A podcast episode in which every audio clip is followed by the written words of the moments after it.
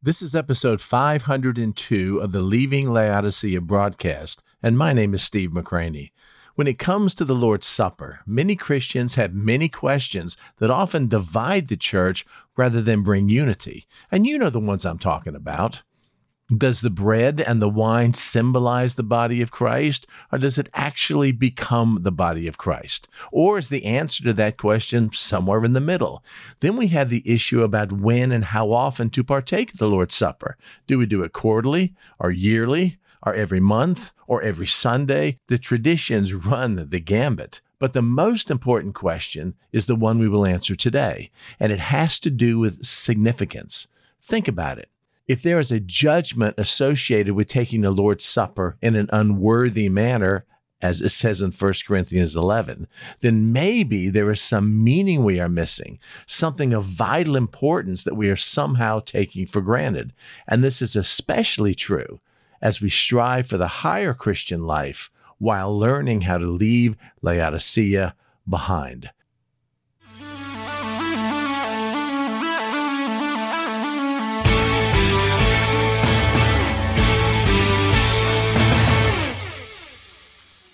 Hey, go ahead and turn to Philippians chapter 2, which is the crux of the message here. There is this phrase that uh, Oswald Chamber uses all through uh, his utmost for his highest.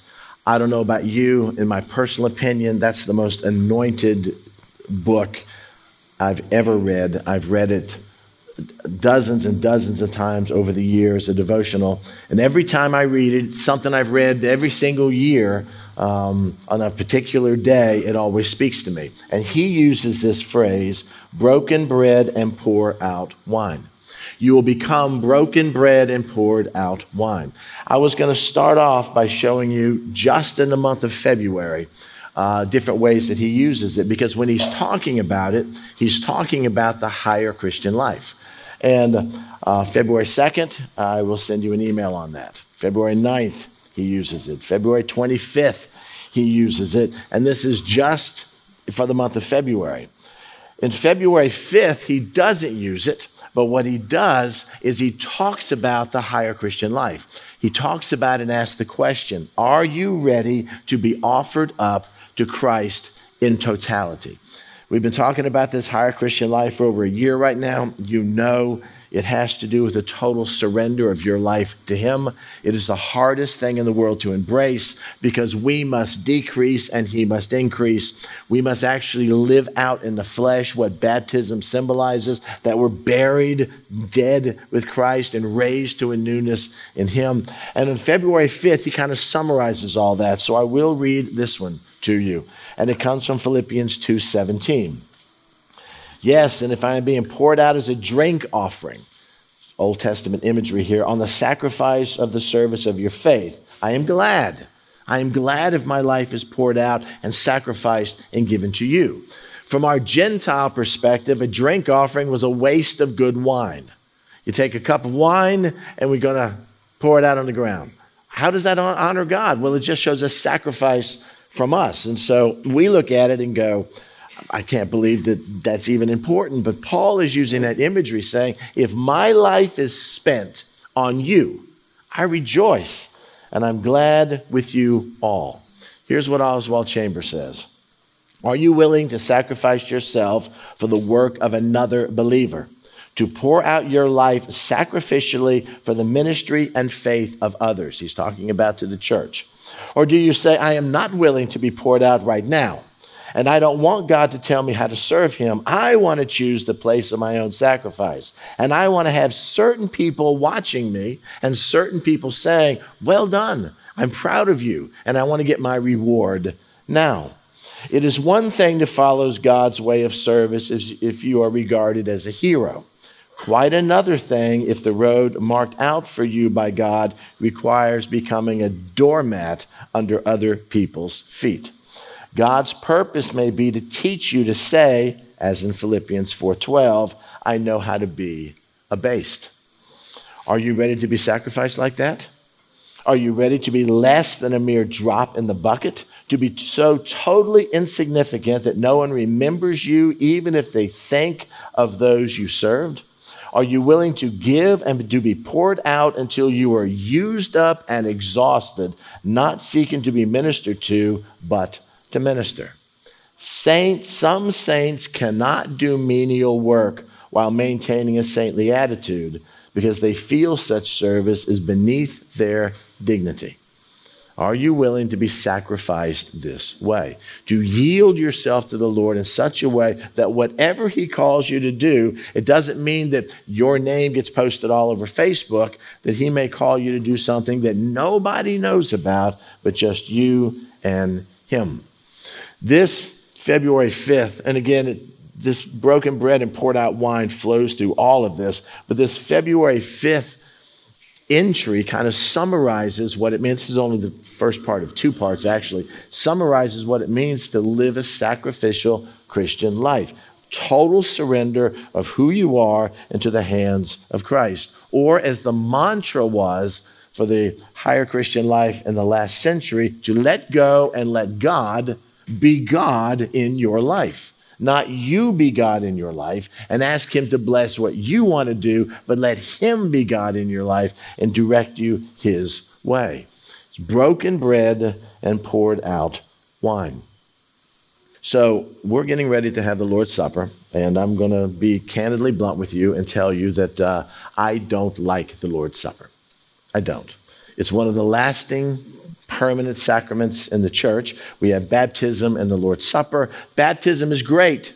Baptism has a whole lot of meaning to it. Baptism is something that's done one time, where it's an outward sign of what has taken place spiritually in the heart of a believer. He's baptized, he's buried with Christ, raised to a newness of the life. And, you know, we can all rejoice with that, and it makes perfect sense.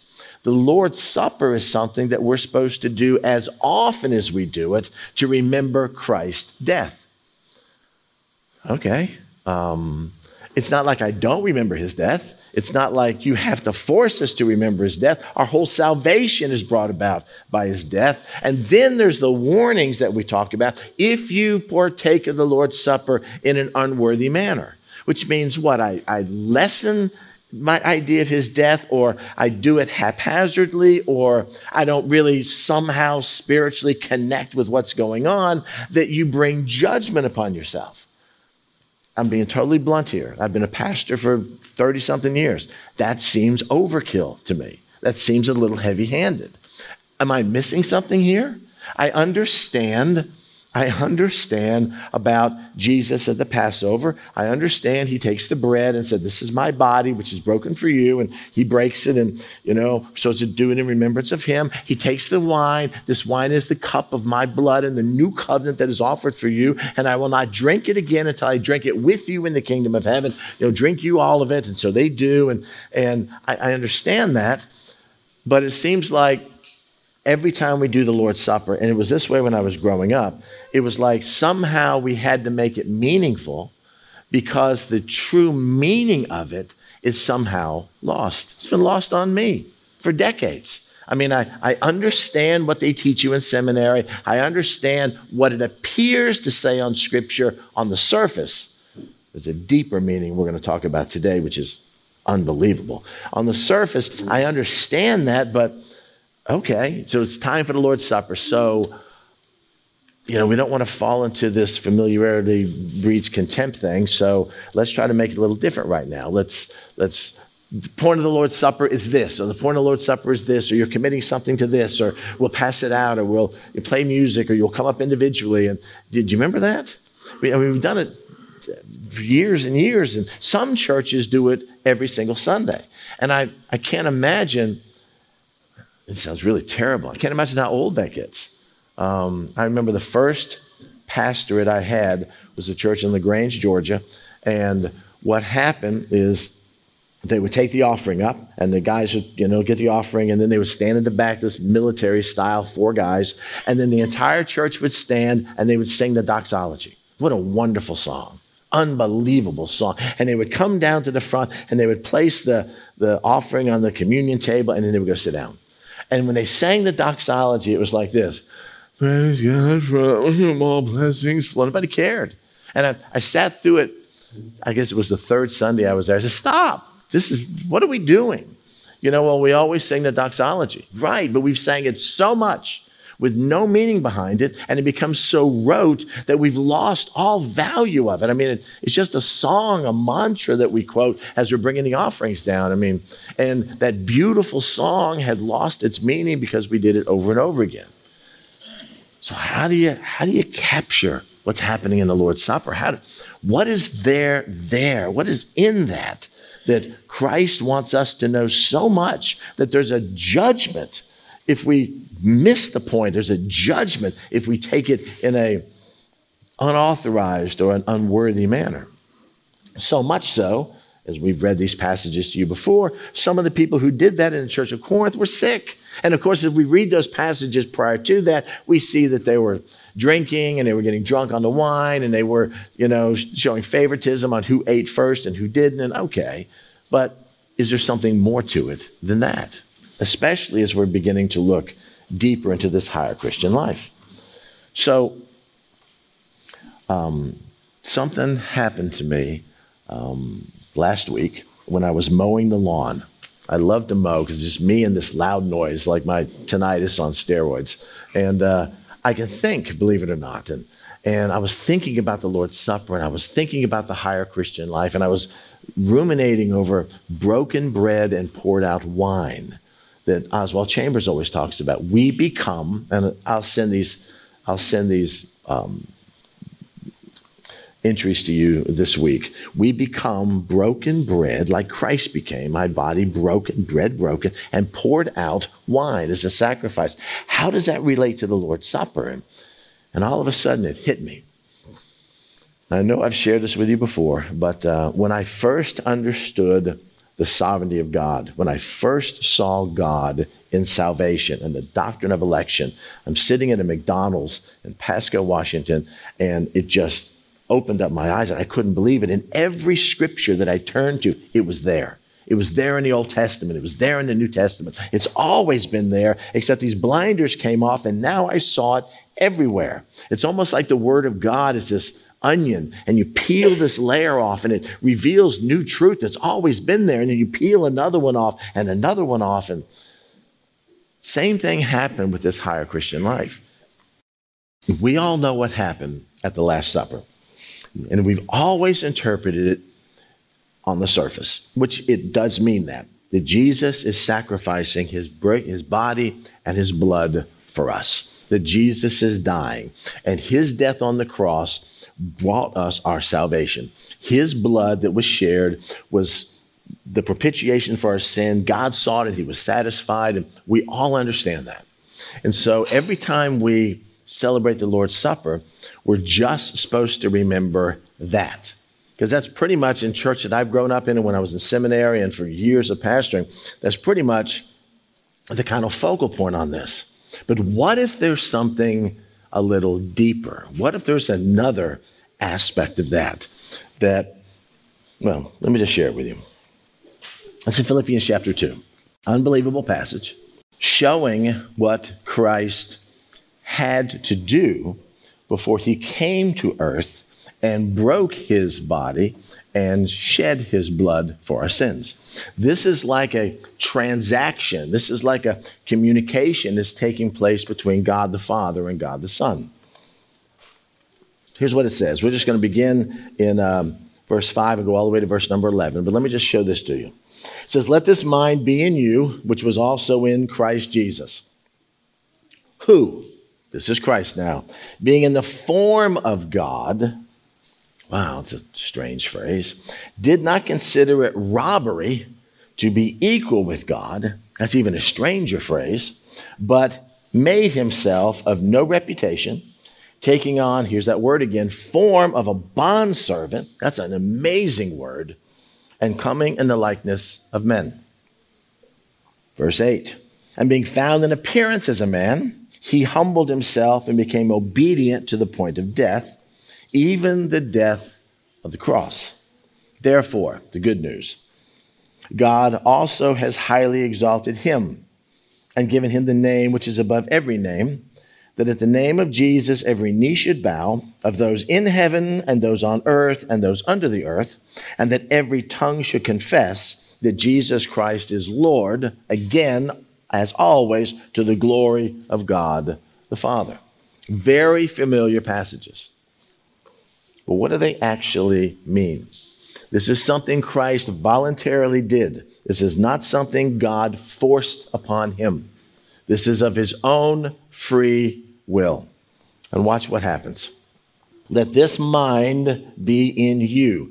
The word mind here is to think, to have the mindset, the same attitude, the same opinion. As Christ thought, we're supposed to think. Let this mind be in you that was also in Christ Jesus. Or as it says in 1 Corinthians 2.16, is like having the mind of Christ. How Christ thought, how Christ lived, how Christ related to the Father, how Christ sacrificed, what he thought about himself, what he thought about others, what he thought about the Father. Whatever the mind of Christ is, we're to have that mind.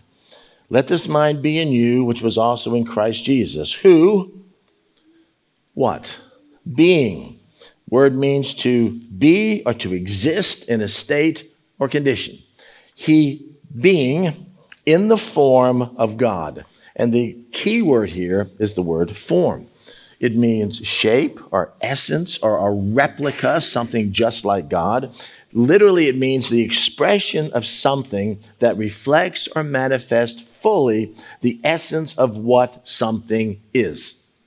It says that let this mind be in you, which was also in Christ Jesus. Christ Jesus now being in the form of God, being the essence of God, being the replica of God, being just like God, of the nature and essence of who God is. We know Jesus is God, fully God, just like God the Father, God the Son, and the Holy Spirit when we talked about the Trinity.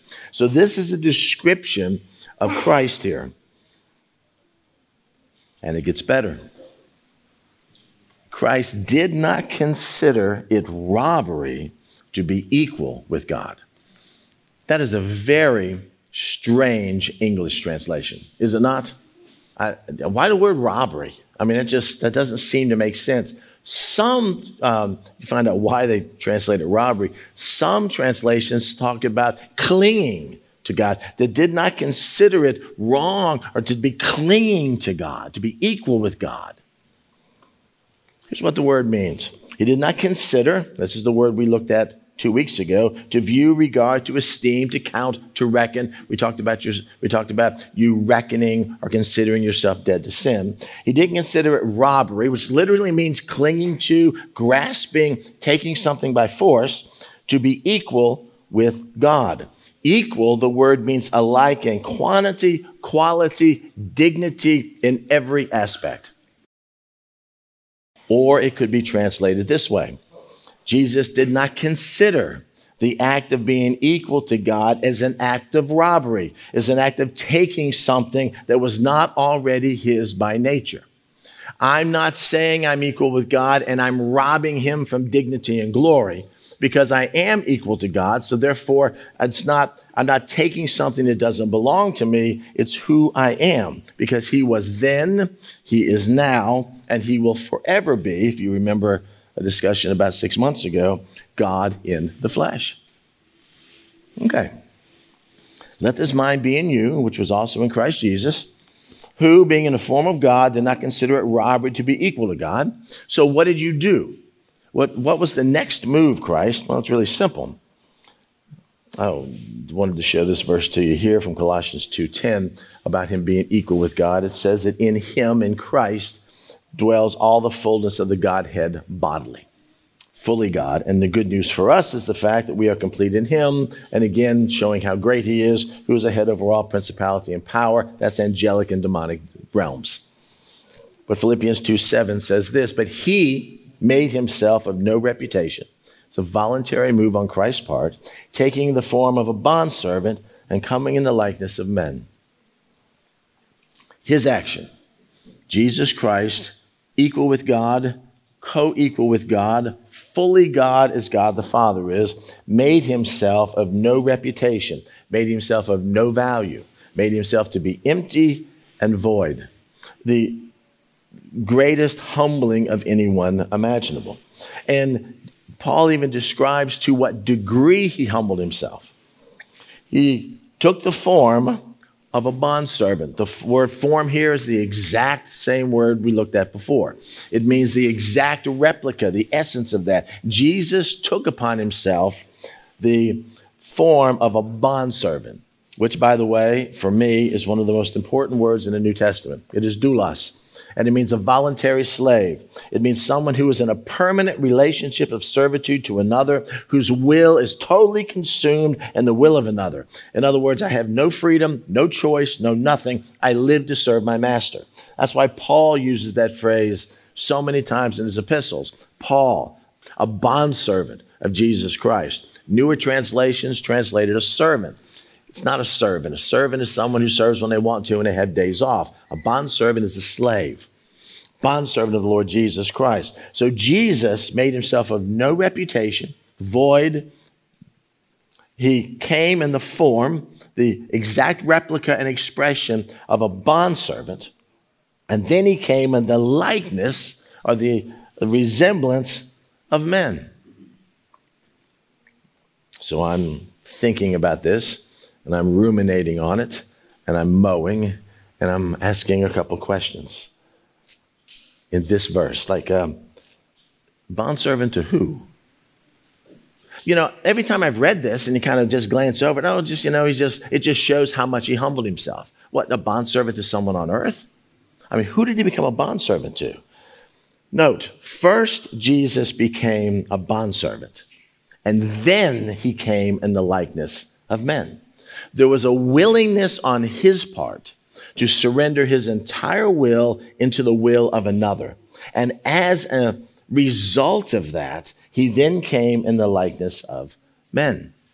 So there's something going on within the Godhead that. Um, let me just finish. Philippians 2 8. And being found in the appearance of men, he humbled himself and became obedient to the point of death even the death of a cross. So here we go. He was found or recognized in the appearance of men. And he, Christ's actions, humbled himself to bring low, to abase, to render yourself to a low condition, and became obedient, which means to submit to someone to the point of death, even the death of the cross. So, Jesus takes on the form of a bondservant to somebody. He comes then in the likeness of men. He then becomes obedient to somebody. And then the obedience is to the point of death. And then Paul wants us to know not just any death, he didn't die like my mother did at Myrtle Beach on vacation, even the death of a cross. He offered himself as a bond slave to his father. Had he said no, Jesus said, you know, um, send the Holy Spirit, I don't want to go. Or, you know, I don't have to go. I'm, I'm equal with you. Um, but, you know, I just, I just, I don't want this to take place. It wouldn't have. But I surrendered my life to the Father. I surrendered my, my will totally infused with the Father's will, so His will is flowing through me. And therefore, then I come to earth as part of that will, as a bondslave. I come to earth, humble myself to the, to the point of death because of my obedience to the Father, even a death of the cross.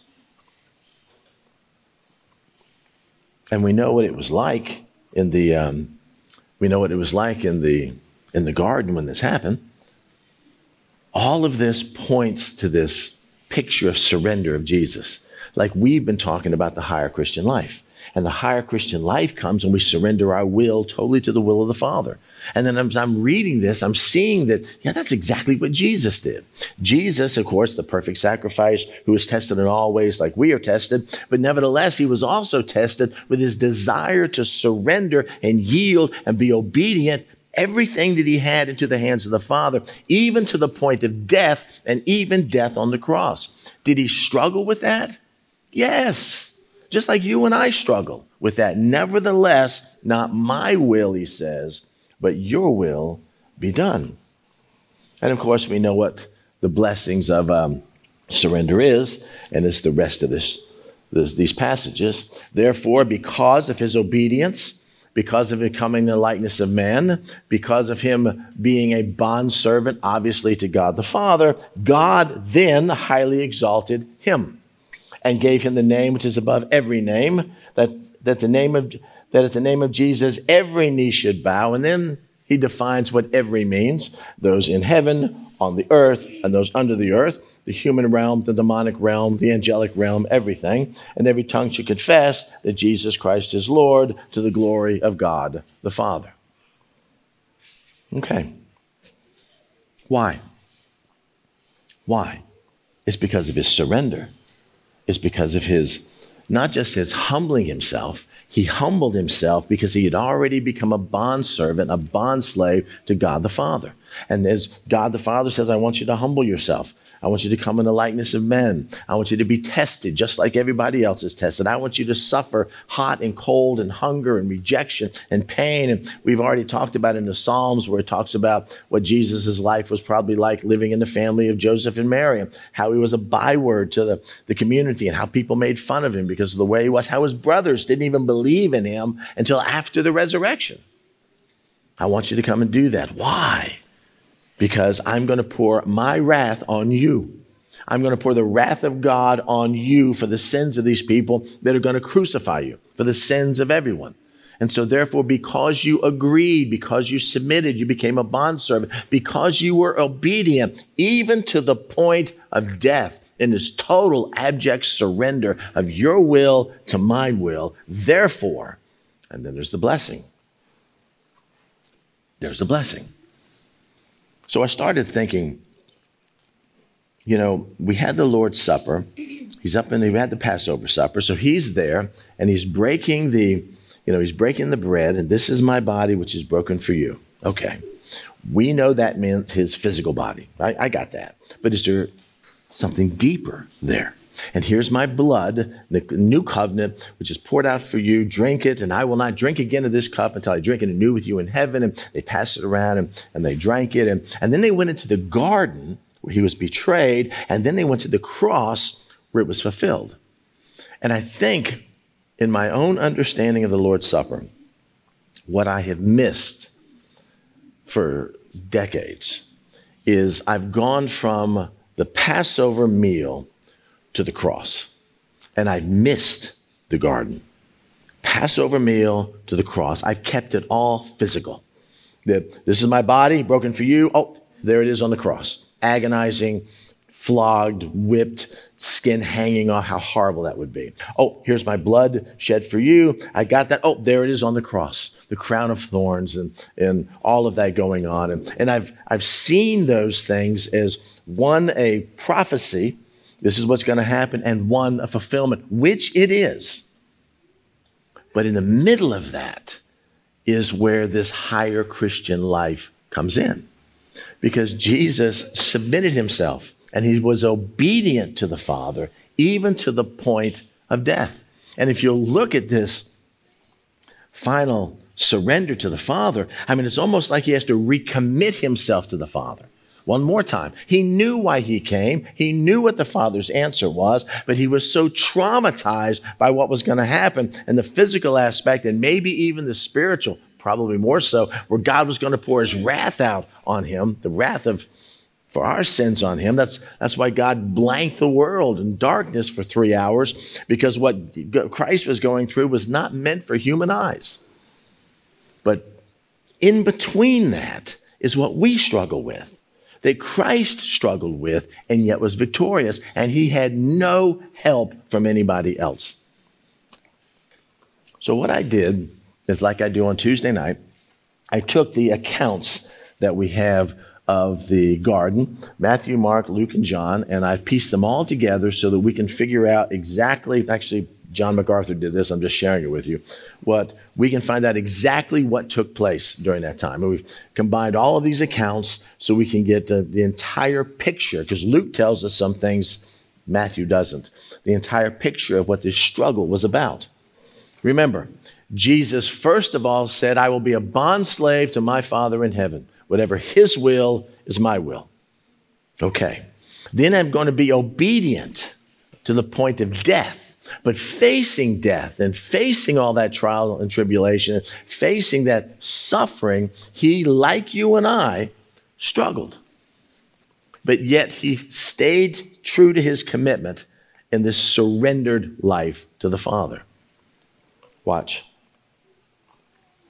This is combined account. Matthew starts out. Then Jesus came with them to a place called Gethsemane, which I pronounce wrong all the time, and John says that there was a garden there, which he and his disciples entered. Mark. And he said to his disciples, Sit here while I go and pray over there. And he took with him Peter and the two sons of Zebedee. Mark tells us who they are James and John. Matthew again. And he began to be sorrowful and deeply distressed. Those are powerful words. Sorrowful and deeply. About what? About the fact that he was soon to go see the Father, that it was the end of his ministry, the fact that, um, that he would now pay the price for everybody's sin, that his mission in the incarnation was now accomplished. No, he was sorrowful for what was about to happen. You know, for the first time in who knows how forever he would be separated from his father. He would be treated not like a son, but he would be treated like a, an outcast by his father as his father poured the wrath and the anger of our sins on him. My God, my God, why have you forsaken me? The only time Jesus never called his father father is when he was on the cross. My God, my God, quoting Old Testament. Sorrowful and deeply distressed. I got a commitment to make. Am I going to be obedient? Am I going to still be a bond servant? Or am I going to say, no, that's enough. I don't want to do it this way? Then he said to them, My soul, my center of my mind and will and volition, my soul is exceedingly sorrowful. Notice the adjectives here, even to death. I haven't even gone to the cross, and I'm so overwhelmed by what's about to happen, I feel like dying. Sit, stay here, and watch with me, and pray that you may not enter into temptation. So his inner circle stayed there. He went a little further, being withdrawn from them about a stone's throw, and he knelt down to the ground and fell on his face. Christ is prostrate with his face in the dirt and prayed, if it were possible, this hour might pass from him. It's more than I can bear.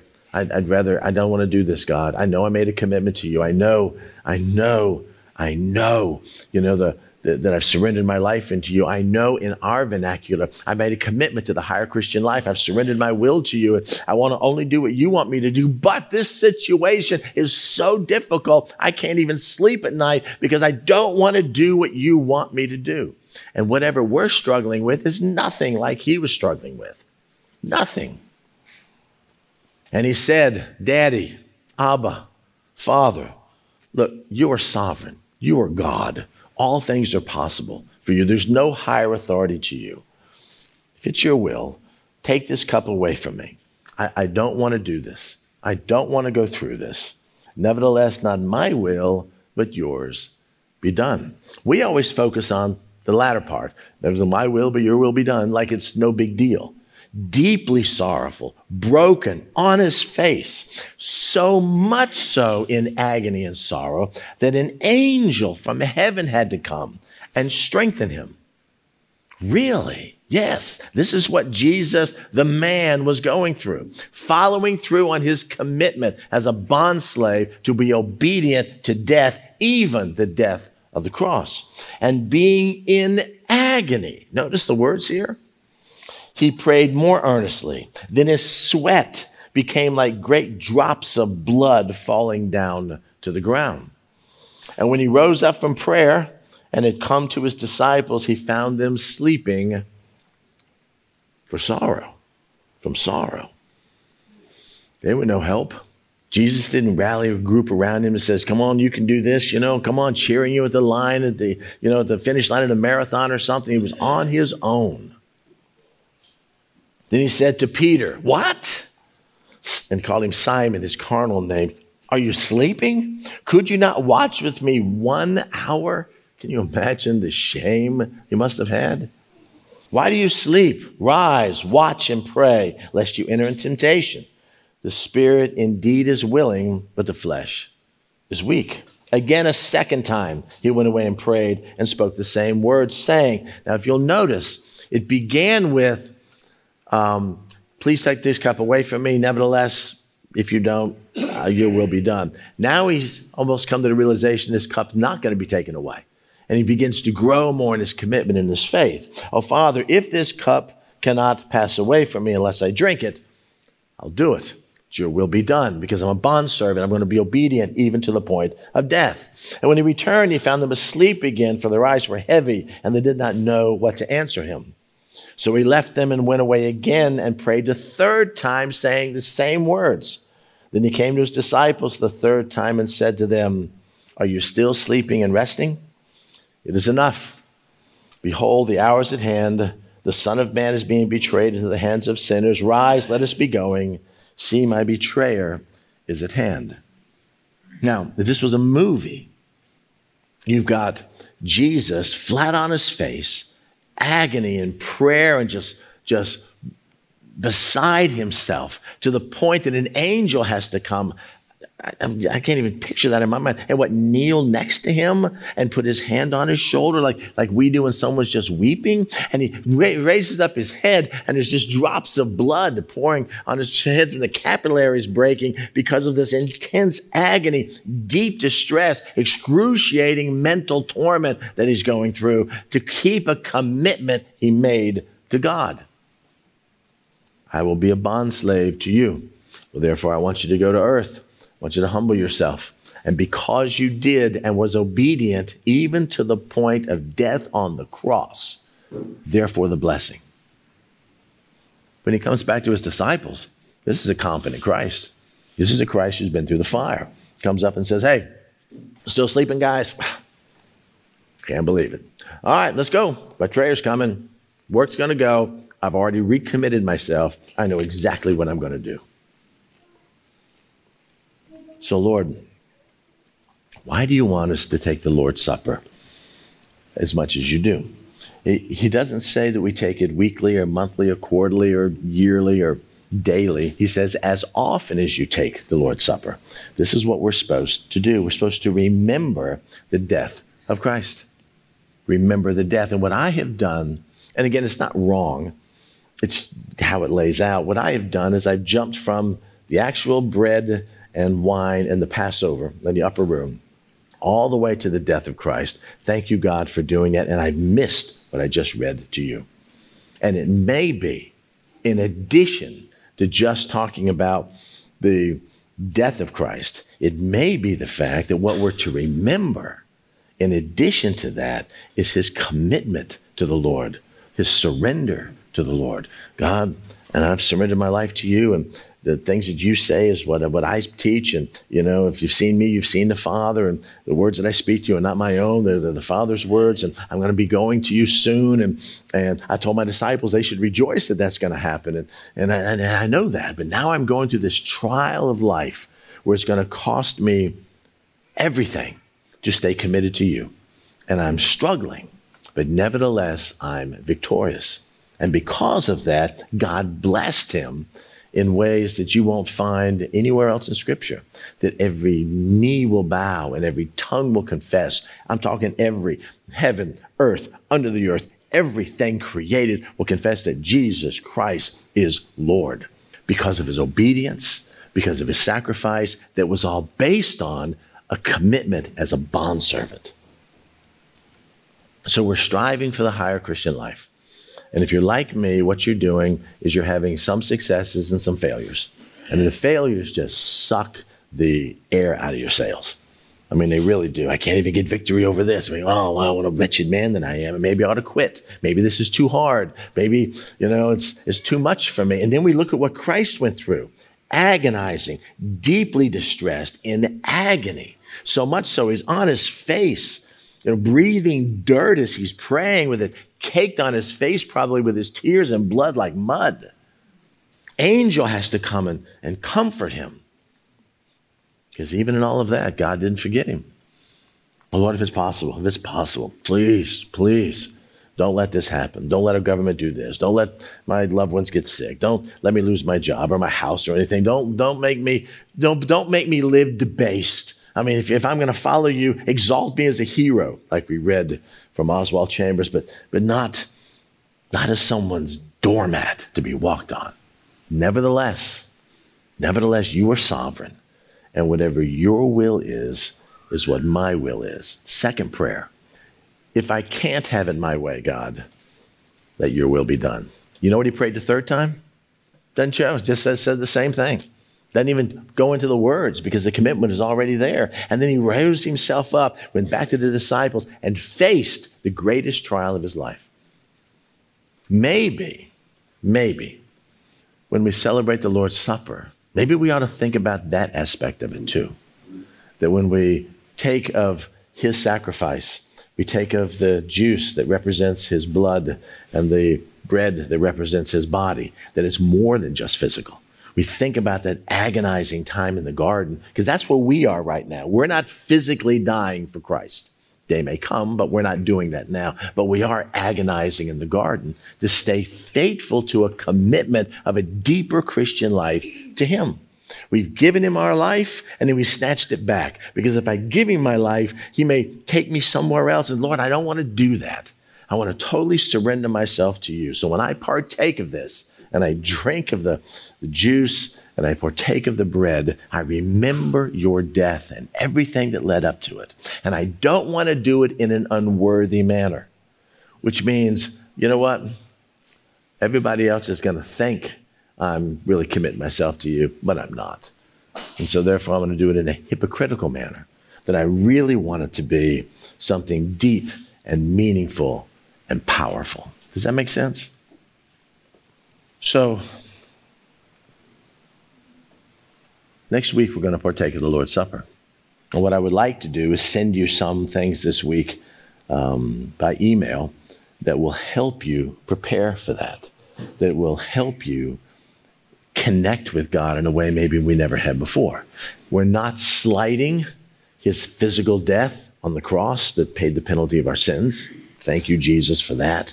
But we're also realizing that there was an extended time of agony where he was deciding, and I know this almost sounds blasphemy, if we're worth it. If the pain he was going to suffer was worthy of keeping his commitment to God. And he did keep his commitment to God, and he was obedient to the point of death, even death on the cross. And so, therefore, God exalted him highly. And if we're looking at it in our vernacular, God let him experience the fullness of God because of his commitment first. And when, and when, this is the part that was so encouraging to me, and when I'm struggling, God, I want to do what's right. Things that I want to do, I don't do. And the things that I don't want to do, I do. What a wretched man that I am. Who will deliver me from this body of sin? That even in Christ's situation, he sent exactly what Jesus needed to give him the strength and courage to persevere. For Jesus, it was an angel came when he was shedding drops of blood. For you and I, it may be something else. But he will always give you what you need to be able to allow you to fulfill your commitment to him. Amen? Now, I'm hoping tomorrow or next week when we celebrate the Lord's Supper that we can begin preparing our hearts now.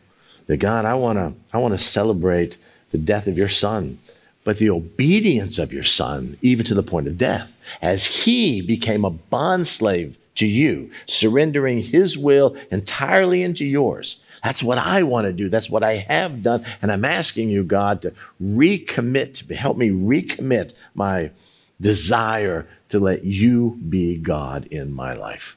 Whatever it takes, come what may. And I pray that next week, as we celebrate the Lord's Supper, that um, will really connect with Him. Amen? Let me pray.